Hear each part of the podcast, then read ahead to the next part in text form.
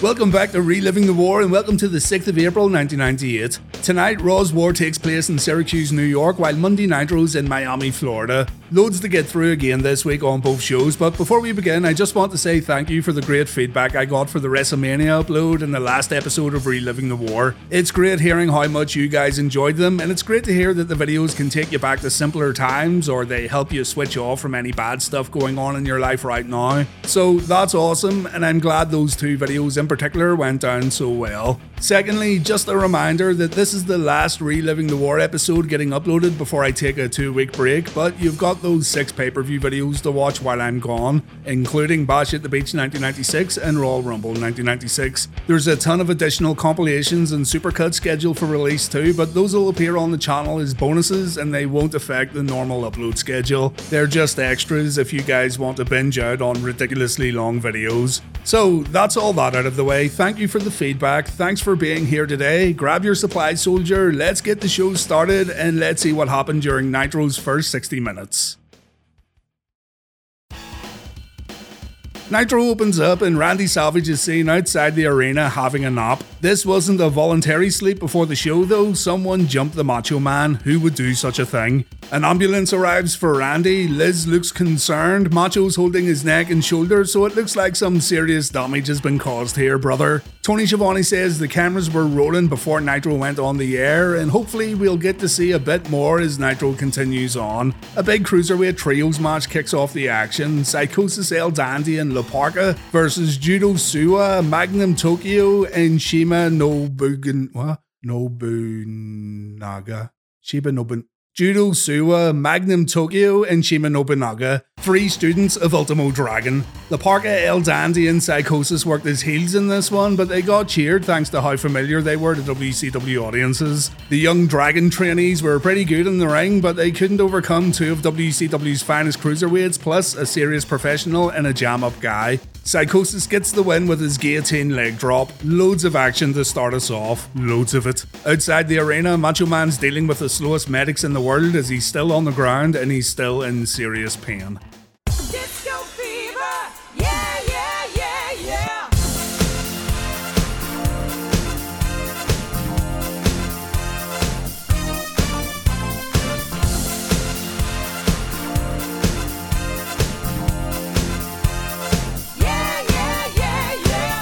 Disco Inferno gave Booker T a chance to save himself from the beating of a lifetime. He told Booker to hand over the TV title, put it around the waist of the Inferno, and Booker can go home and forget he ever became a pro wrestler. Booker said, Not today, sir, and Disco got floored. So Disco decided to go on a chinlock spree to try and secure a submission victory. He only performed two, but his heart was in the right place. Booker fought back as expected, and clearly Tony Schiavone didn't listen to our advice last week.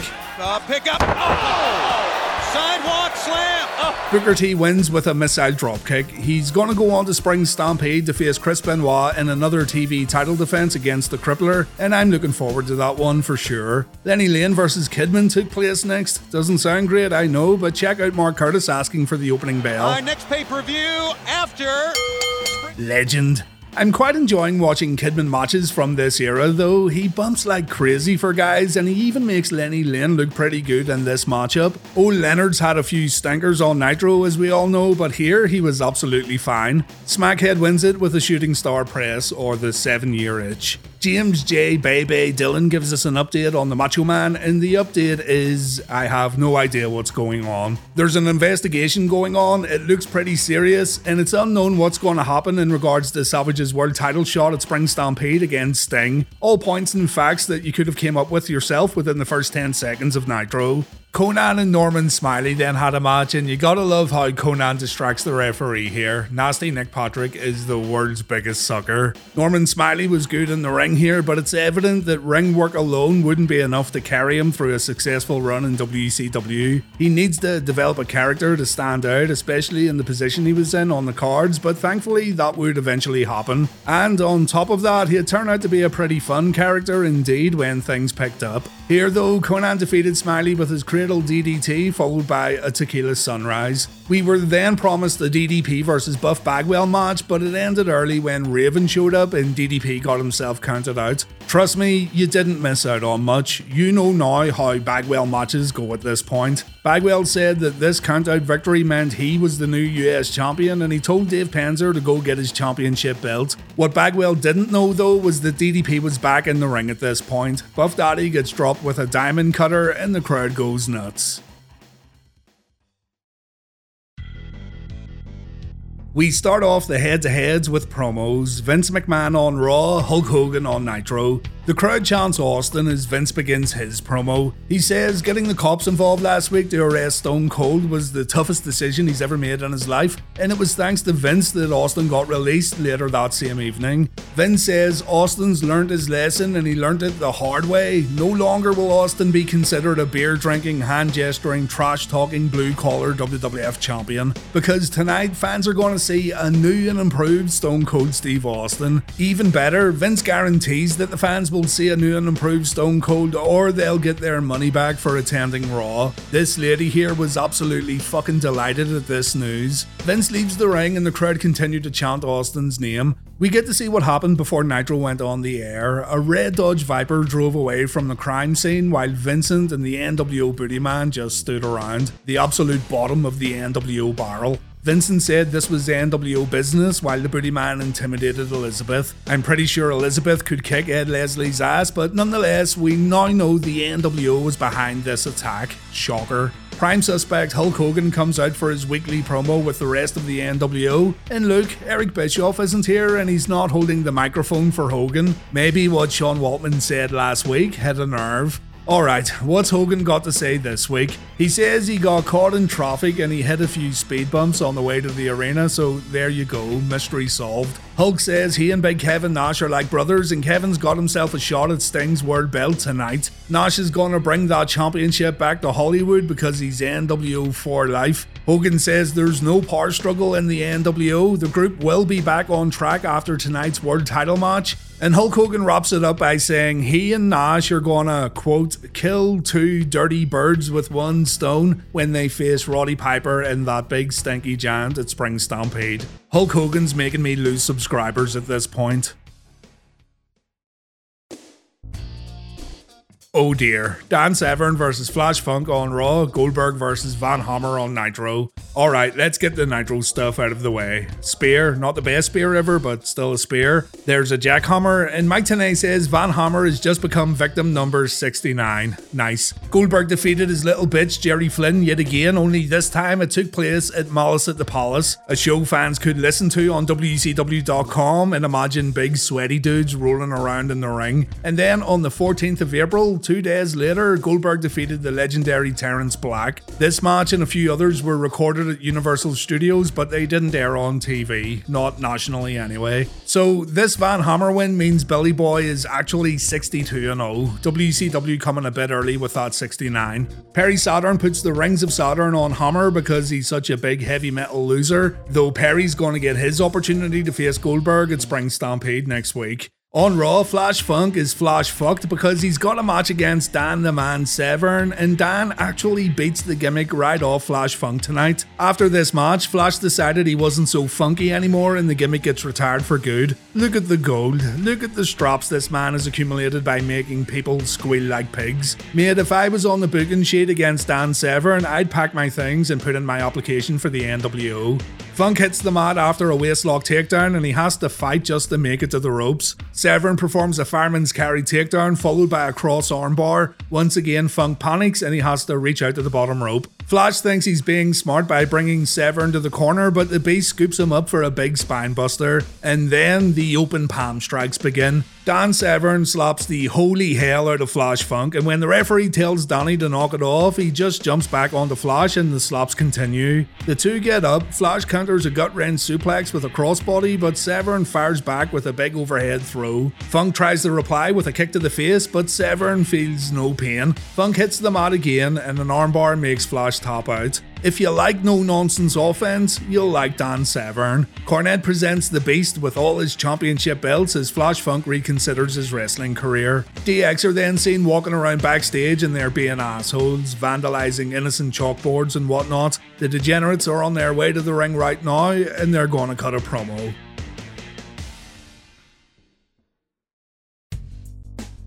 So we have a DX promo on Raw while Roddy Piper has something to say on Nitro. Piper's promo short and sweet. He says he's got one tough giant waiting to fight at Spring Stampede. And as for Roddy, well, he says he's whacked out and totally crazy. Alright. And then Roddy says he once beat up a transvestite with a baseball bat. His name was Goldust and Roddy made a man out of him. This makes the crowd pop, but it does feel a little unnecessary. Anything can happen when you put four guys in the ring with a baseball bat suspended in the air, and it gets even crazier when one guy hasn't got a brain. There's more possibilities than Bill Clinton has girlfriends, but after what Hogan did to Randy Savage earlier on, Piper doesn't want to wait until Spring Stampede and he's gonna come after Hogan tonight. Remember, he already did this last week. Piper wraps up his promo by saying once he gets done with Hogan tonight, Hollywood will be auditioning for RuPaul. On Raw, Triple H says he promised a revolution last week and people should take note. Hunter always lives up to his promises.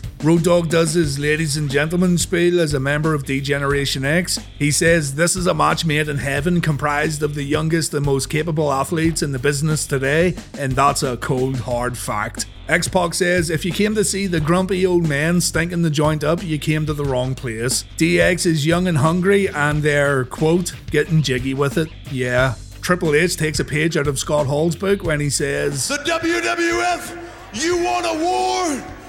You got it! Hunter says this is the DX army and Triple H's wee man is cocked, locked, and ready to unload. We hear boos, but we see the crowd cheering. The WWF were clearly editing the crowd reactions, and maybe they were misjudging this new DX early on because, by the looks of things, the crowd wanted to cheer for them. After the promo, we see the boys torturing some poor crew member. They're using spray paint, how original. And the crew member gets tossed into the backstage interview set before DX put a barrel on his head. JR compares it to schoolyard shenanigans, and that's exactly what it was supposed to be.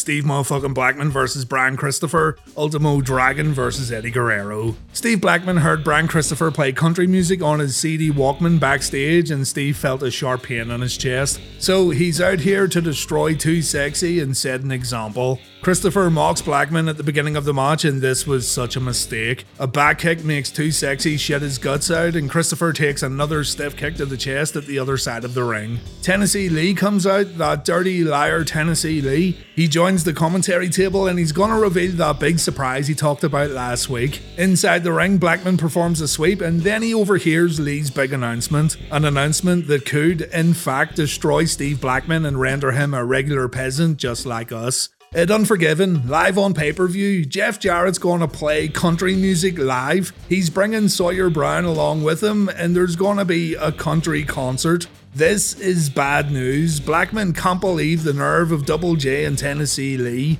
Christopher takes advantage of the shock and Too Sexy takes the lead. Blackman takes the full Nelson face crusher as Lee leaves the announce desk. Brian hits a missile dropkick, and just when you think Stevens out for the count, he comes back with a big old Alabama slam. He then pulls off a kinda inverted gut wrench suplex, but he misses a dropkick. Christopher fails to capitalize when he comes off the top rope again, so Blackman ends it with a devastating motherfucker kick followed by the motherfucker lock. T. Lee then tells Blackman to hold up because Double J wants to come down on his horsey and mess Stevie up. Blackman waits for Jarrett, but Double J was one step ahead on this evening. Jarrett swings a guitar and the guitar smashes into a million little pieces because it couldn't withstand the sheer brilliance of Steve's glorious hairdo. Steve takes a short nap afterwards and he thinks about what he's going to do to stop this country concert at Unforgiven.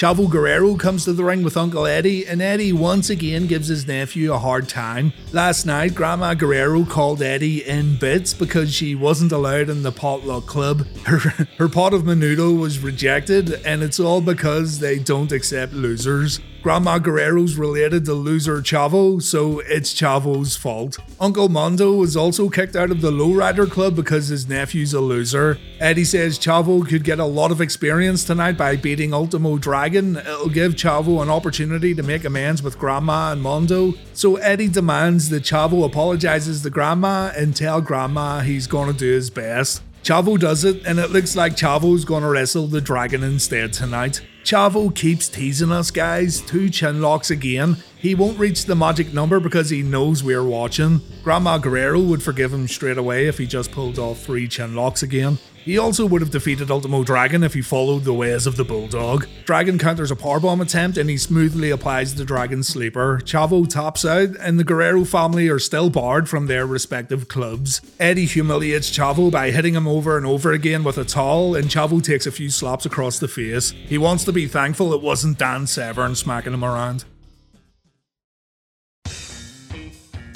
DX are walking around backstage and they come across the DOA's motorcycles. Triple H, the big edge lord he is, dares the Outlaws and X Pac to take a whiz on the bikes. Chyna gets a pass on this one. So the lads do their thing while Triple H watches on like the fierce leader he is. This is how you get accepted into elite factions like the Generation X guys. The bikers may like Michael, but they don't like DX pissing on their tricycles. Tonight they'll get a shot at revenge when they face the Outlaws and Triple H in the main event. Up next, we have a Cactus Jack promo on Raw. On Nitro, Lex Luger takes on Barry Darsow.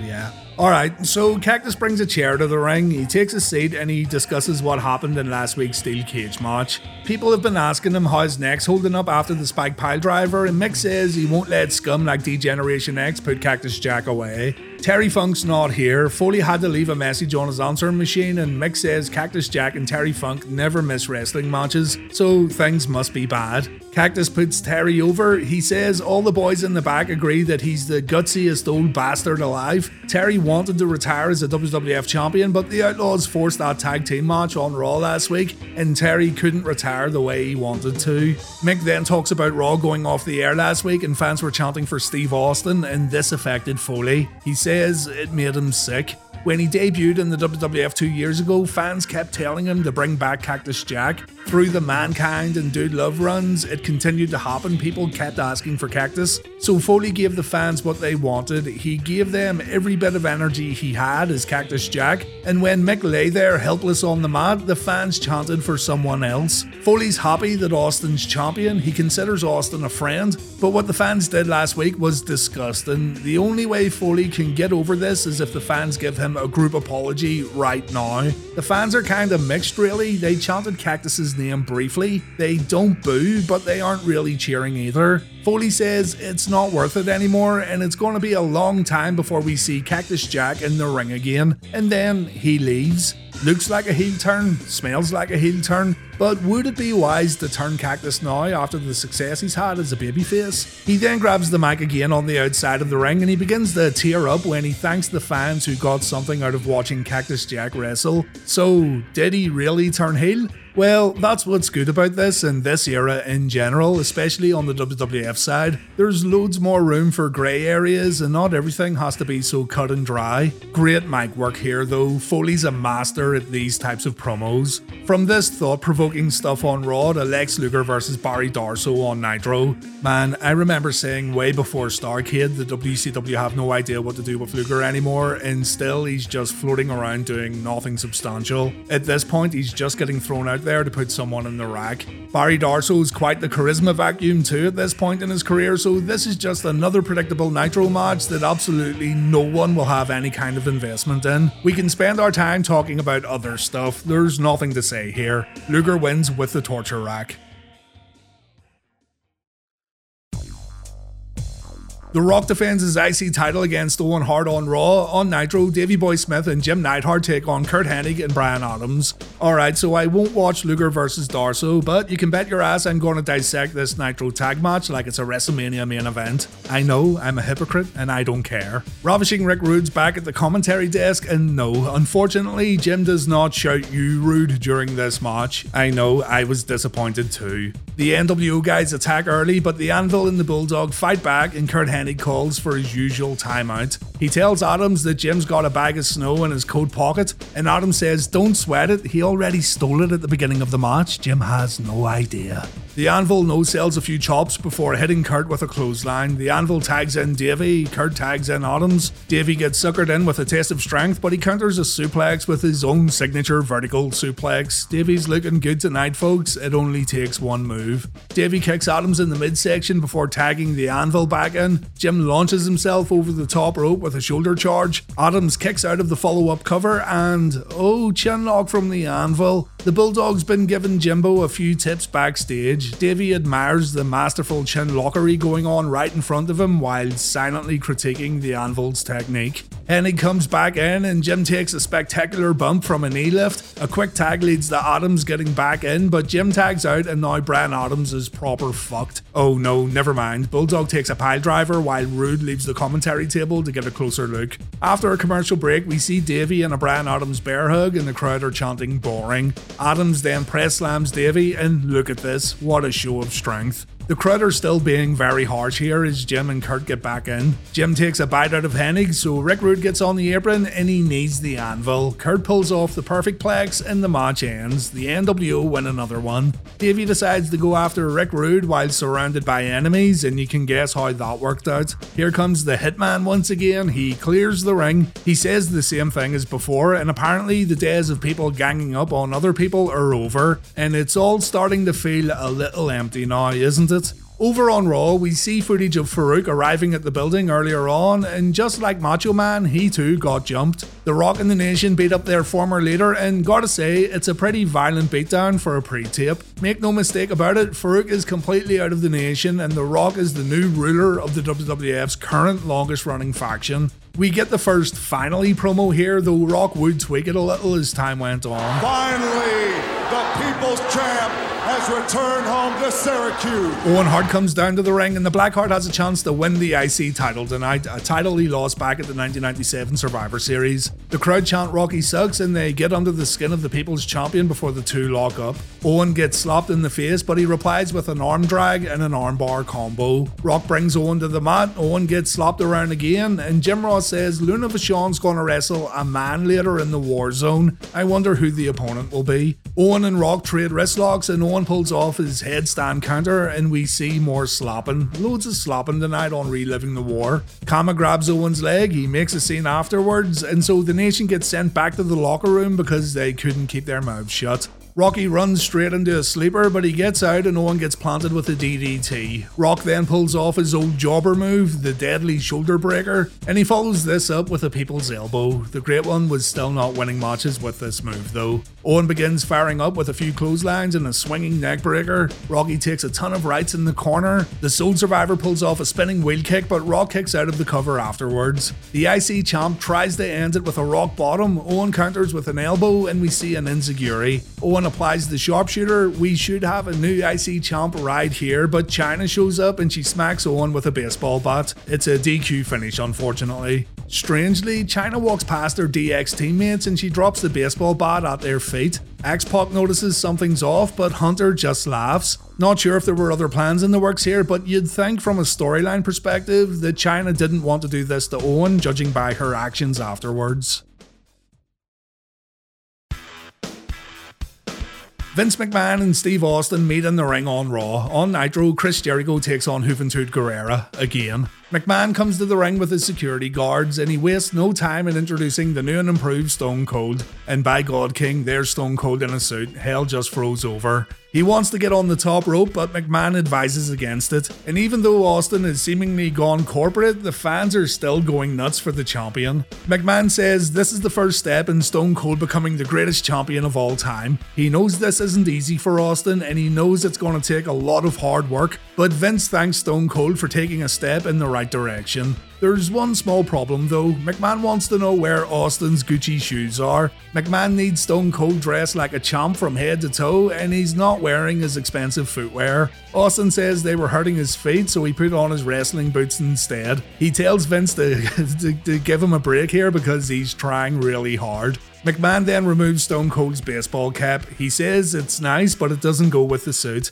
Austin says that was a damn good hat after Vince throws it in the audience. But now it's question time for Stone Cold. McMahon wants to know what made Austin change his mind, and Stone Cold says when he was sitting in his jail cell last week, when the guards wouldn't bring him his bread and water, Austin realized that he may not have a chance in hell when going up against someone like Vince McMahon. Little old Stone Cold from Victoria, Texas versus Vince McMahon of Greenwich, Connecticut. A lowly redneck versus an entrepreneur and a leader. Austin decided, hell no, he can't beat Vince McMahon. He won't grovel to Vince because he's bending his back as it is. So Stone Cold is now corporate and Stone Cold wants a photo to mark the occasion. The boys get a snapshot and Austin tells McMahon the old Stone Cold would have told Vince to take that camera and stick it up his ass. But instead, the new Stone Cold wants McMahon to take the camera and go and get the film developed because this is the last time McMahon will ever see Stone Cold wearing a stupid suit. Austin removes the suit and he throws it into the audience. He says, What you see is what you get, and Stone Cold won't change for anybody. Austin wants Mr. McMahon to bow down to Stone Cold. Vince takes a backhander right to the dick,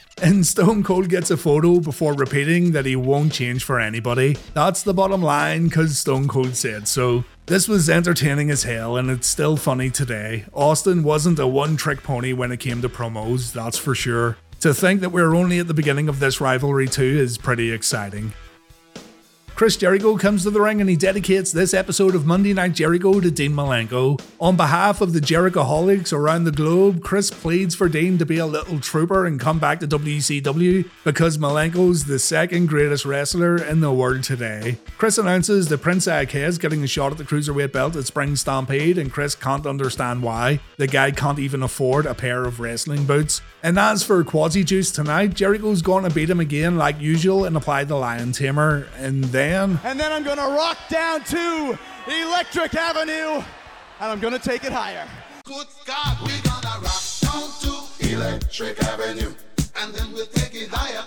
Juvi isn't in the mood for fun and games. He takes it to Jericho right away, and the Ayatollah is already in trouble. Chris takes an upside down corner bump, and Guerrera immediately follows up with a dropkick. Guerrera then lands on his feet after a suplex attempt, and he hits Chris with a quick clothesline, and then Juvi applies a sleeper. When the two get up, Jericho puts Juvi in his place after Guerrera hits him with a jumping back kick, and Chris follows this up with multiple backbreakers. He says that this is hold number 510. Juvi comes back with a great dropkick after getting launched by Jericho. He counters a powerbomb attempt with a DDT, and Juvi was so close to winning the championship here, but Nick Patrick's hand doesn't slap the mat for the three count. The crowd think the world's greatest referee may have fucked up here. Guerrera delivers the Juvi driver. He goes up for the 450, but Jericho stops that from happening. Juvi tries an aerial attack instead, but he gets caught out and Chris applies a lion tamer. Remember, Juvi made the rookie mistake of saying never surrender, so he won't submit to the lion tamer even though his back must surely be broken at this point. So Prince Iaukea shows up and the prince throws in the towel. Chris Jericho retains the Cruiserweight Championship on Nitro. Iaukea and Jericho have a brief fight and Jericho gets sent to the outside, and that's how it ends. A decent match again. I thought Juvi and Jericho worked well together in all their matches.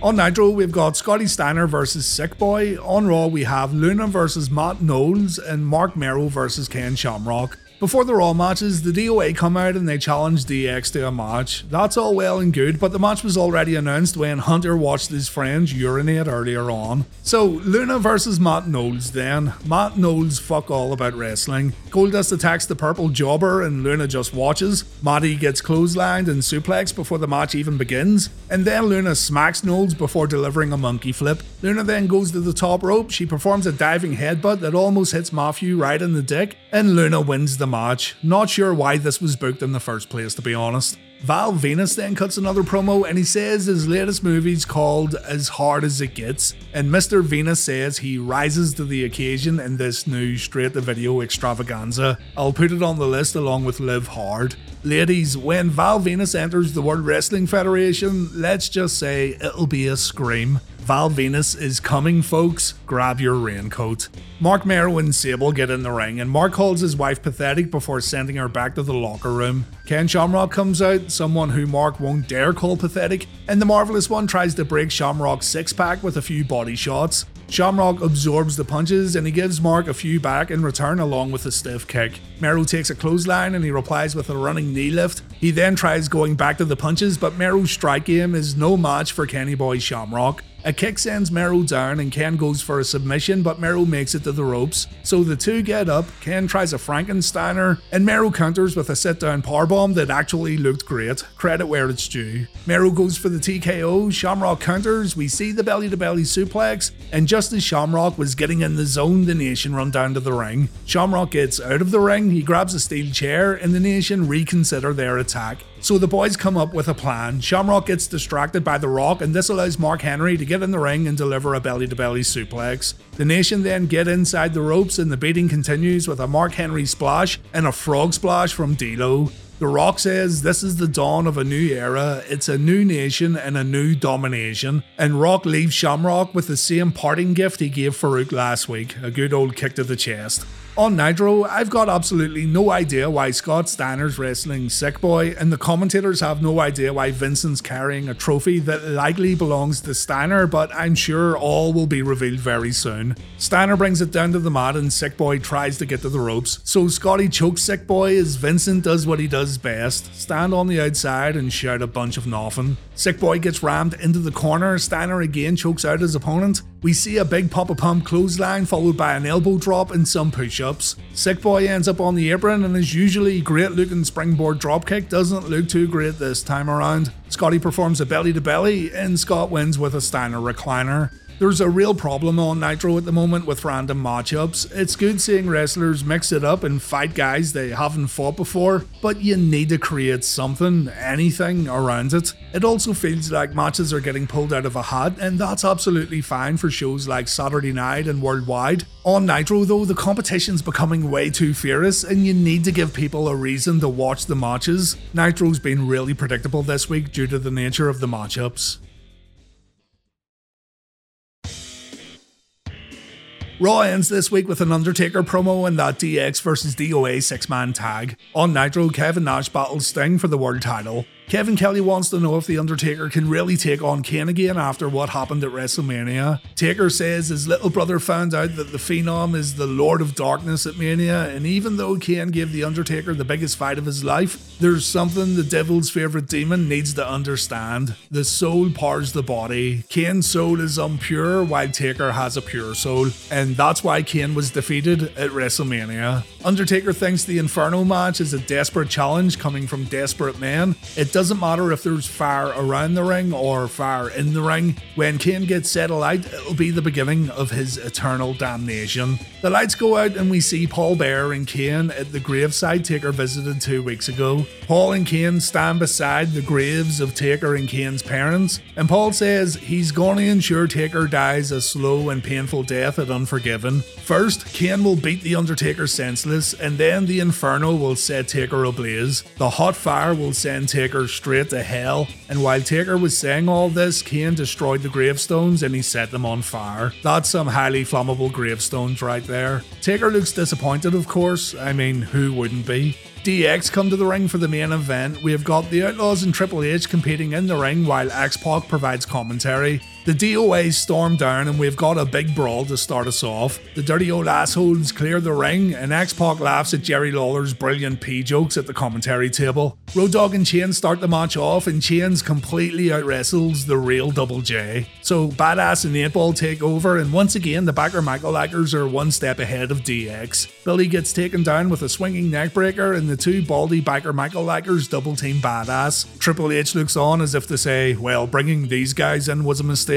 Hunter gets tagged in, and of course, DX now get the upper hand. Skull has to fight out of the DX corner, but Triple H is right there for a facebreaker knee smash. In comes Road Dogg again, and he flips Chainz off before dropping a knee on Skull. And look at that, devastating rest holds in a six man tag. We take a break and we come back to see Triple H taking a sidewalk slam. The two then crawl for a hot tag, but we miss the entire build up to this moment, so it means nothing. The guys tag out and a massive brawl breaks out. All six men fight until only Chainz and Triple H are left in the ring. Hunter takes a power slam, Billy Gunn breaks up the cover, Badass then takes a backdrop, and this allows Hunter to perform a pedigree on Chainz and he wins the match. DX, including X grab chairs and the dirty old assholes get wiped out. They all get taken out with multiple chair shots, and Chainz takes a Billy Gunn pile driver on a chair. DX then tie Chainz to the ropes, and Chief Asshole is now in trouble. What Chainz needs right now is a pair of professional lifesavers, and here they come. LOD 2000 attack DX, and the show goes off the air with another brawl inside and outside the ring. Not a terrible main event on Raw, but it does leave you wanting to see more of DX, which I guess was the intention.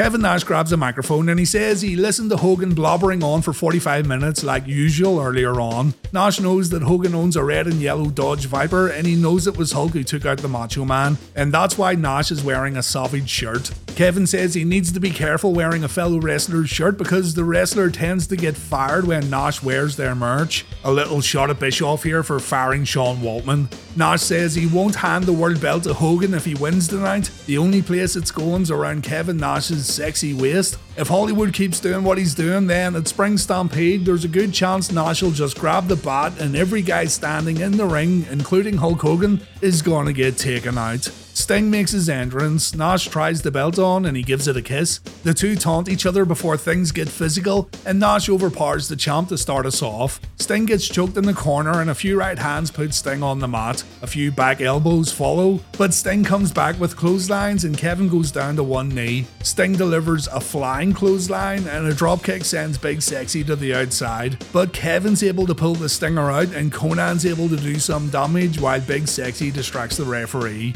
When Sting gets back in the ring, Konnan continues to get involved. The classic NWO strategy seems to be effective here. Sting takes a short arm clothesline from Nash and we see a backbreaker submission from Big Sexy. Nash then wrenches down on Sting's neck. Sting gets to his feet and he tries to build a comeback, but he takes a knee to the midsection and the momentum gets completely stopped. Once again, Sting gets choked with Nash's big boot, but when Nash tries a running corner attack, he ends up smashing his knee on the turnbuckles. Sting now has a target and he begins focusing on the leg. He brings Nash to his feet only to knock him down again with a right hand, and then Sting applies the Scorpion Deathlock.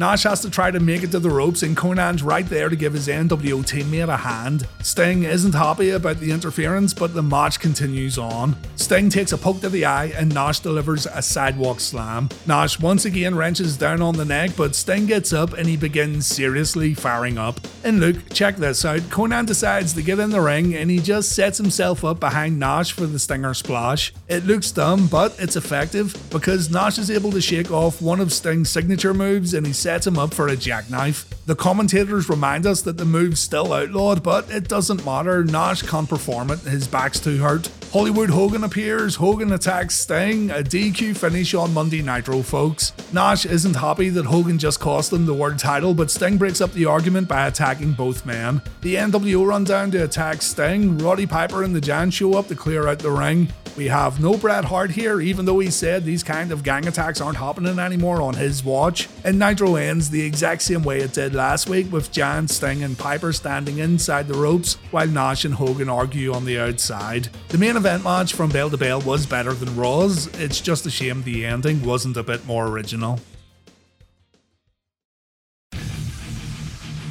Raw wins this week's episode of Reliving the War. As mentioned, a lot of Nitro matches seemed plucked out of thin air this week, and at times it felt like you were watching guys just go through the motions. Whereas over on Raw, things felt more engrossing and there was much more progression. Stone Cold and Vince McMahon were fantastic too, and without a doubt, that promo was the highlight of the week for me. But if you felt different, sound off in the comments. Raw now has 60 points in our leaderboard, Nitro's starting to trail quite a bit with 54, and we've got 14 ties. In the TV ratings, Nitro scored a 4.6, while Raw scored a 4.4. Raw wouldn't drop below a 4 rating again throughout the entirety of the Monday Night War, so yeah, Eric Bischoff's probably shitting himself.